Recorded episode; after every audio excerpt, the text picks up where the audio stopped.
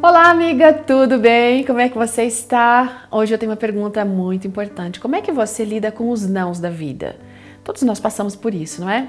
A nossa meditação hoje, ela foi encaminhada pela Marcela, Marcela Marani Dalmar. A Marcela vem contando aqui pra gente que ela mora com as duas filhas, a Marciela e a Mariana, trabalha como secretária executiva aí numa empresa privada. E ela diz pra gente que Desde pequena ela sempre foi muito observadora, ela tem essa característica. Ela é uma, vem de uma família que tem 10 irmãos e aprendeu muito com seus pais, de uma forma especial como eles lidavam com a vida cotidiana, né? Com os nãos da vida. E ela disse que muitas vezes ela escutou não, né, dos seus pais. E eu acho que você também ouviu e também falou, não para isso, não para aquilo. Isso sempre gerou muita conversa entre eles. E desde cedo ela viu como é difícil para o ser humano encarar os nãos. E a pergunta que ela vem fazendo aqui e que ficou na cabeça dela e que muitos de nós temos é: e quando Deus fala não? Quando Deus responde não para algumas coisas que nós estamos fazendo? Foi no ano de 2004 que a mãe da Marcela, que morava em Paraná, ela começou com uma frequência assim de dor de cabeça. Então trouxeram ela lá para o Espírito Santo, onde estava a maior parte da família. Ela foi submetida a vários exames e foi descoberto um câncer cerebral. Isso, gente, foi uma notícia terrível para eles. Caiu como uma bomba na família. A gente pode imaginar exatamente que não teria outra explicação, né, ou manifestação do sentimento que eles tiveram.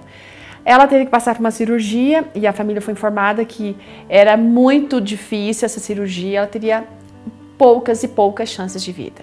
Todos se uniram em oração, mas infelizmente a mãe da Marcela faleceu. E isso foi um não, um não para uma cura de uma doença, né? E às vezes a gente fica muito desapontado quando a gente pede alguma coisa para Deus e a gente está convicto que Deus pode fazer e Ele não atende a gente.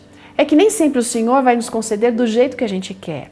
Mas nós precisamos crer que sempre Ele vai responder da maneira como nós necessitamos. Não que era necessário que a mãe da Marcela morresse, mas havia. Deus sabe o fim desde o princípio e Ele sabe porque permite que algumas coisas aconteçam.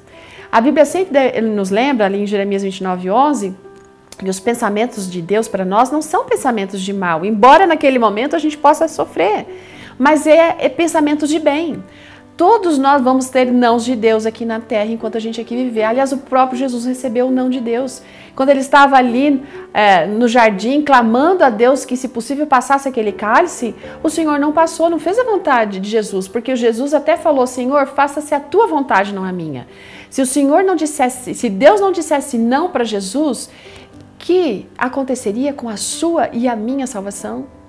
Sabe, Deus sempre tem um propósito para os nãos. E quando nós aprendemos a confiar, e aliás, não é fácil confiar quando a gente passa por tristeza, por angústia, mas o fato é que quando a gente aprende a confiar, a gente aprende a enfrentar e a gente vai entender mais à frente que os planos de Deus sempre são os melhores.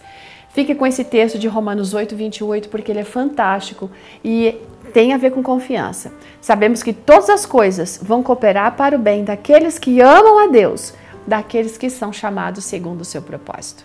Amiga, nós temos que crer e confiar sempre no Senhor.